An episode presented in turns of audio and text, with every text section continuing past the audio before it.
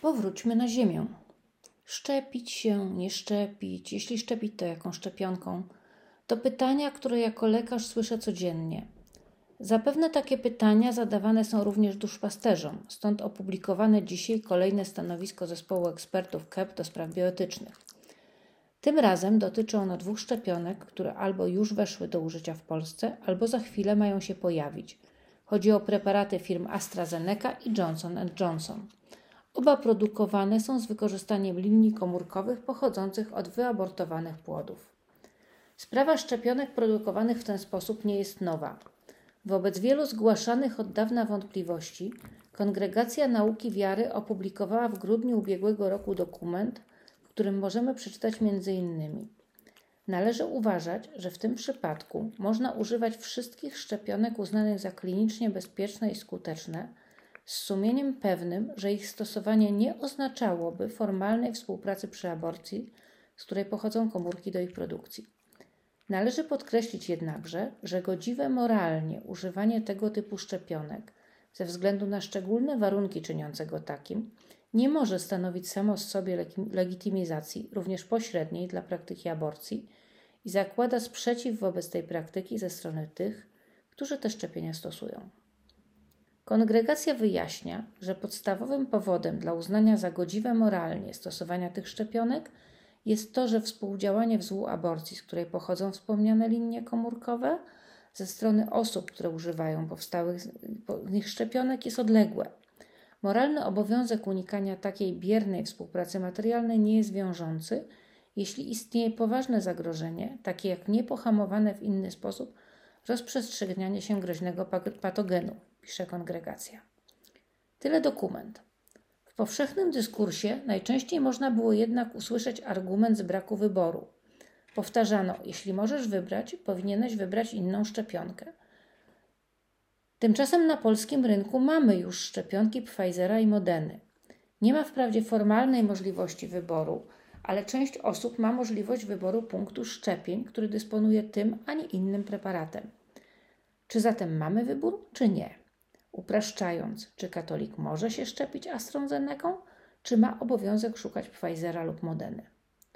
Uważam, że nie tylko może, ale powinien.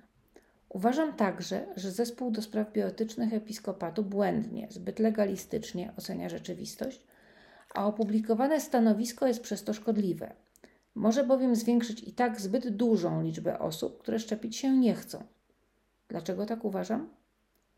Nota Kongregacji Nauki Wiary przypomina ogólną zasadę. Moralny obowiązek unikania odległej, biernej współpracy materialnej nie jest wiążący, jeśli istnieje poważne zagrożenie. Takie zagrożenie bez wątpienia istnieje. Tylko w dniu, w którym piszę ten tekst i tylko w Polsce zmarło ponad 800 osób. W ciągu roku, również w Polsce, 60 tysięcy. Przypomnę, choć wszyscy to wiemy, zarazić się można od osoby nie mającej żadnych objawów, nieświadomej tego, że stanowi zagrożenie.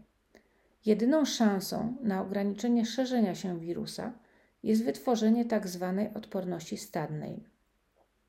Możliwe jest to dzięki szczepieniom. Im szybciej zostanie wyszczepiona odpowiednia liczba osób, tym lepiej, zwłaszcza dla tych, którzy zaszczepieni z racji stanu zdrowia być nie mogą. Szczepionek mamy coraz więcej. Dostęp do nich jest jednak wciąż reglamentowany. To znaczy, że mamy ich zbyt mało. Szczepimy najbardziej zagrożonych i tych, którzy muszą kontaktować się z innymi. Zatem po pierwsze sami są narażeni, po drugie mogliby stanowić zagrożenie dla tych, z którymi się stykają. Nie, nie jest możliwe całkowite zerwanie kontaktów społecznych i rodzinnych. Jesteśmy istotami społecznymi i potrzebujemy siebie nawzajem. To nie jest sytuacja, w której mamy nadmiar szczepionek i możemy wybierać, które preparaty kupujemy jako państwo i z których korzystamy jako obywatele. To jest sytuacja dla dobra wszystkich, a zwłaszcza najsłabszych. Bierzemy to, co jest wystarczająco dobre z medycznego punktu widzenia, bo w przypadku tak poważnego zagrożenia epidemicznego obowiązek ochrony życia ludzi przeważa nad obowiązkiem unikania odległej, biernej i materialnej współpracy w złu. Swoim życiem wolno mi ryzykować, ale tu nie chodzi tylko, a może nawet nie przede wszystkim o moje życie. Wybierać będę wtedy, gdy dążenie do mojej czystości moralnej dla nikogo nie będzie powodowało zagrożenia.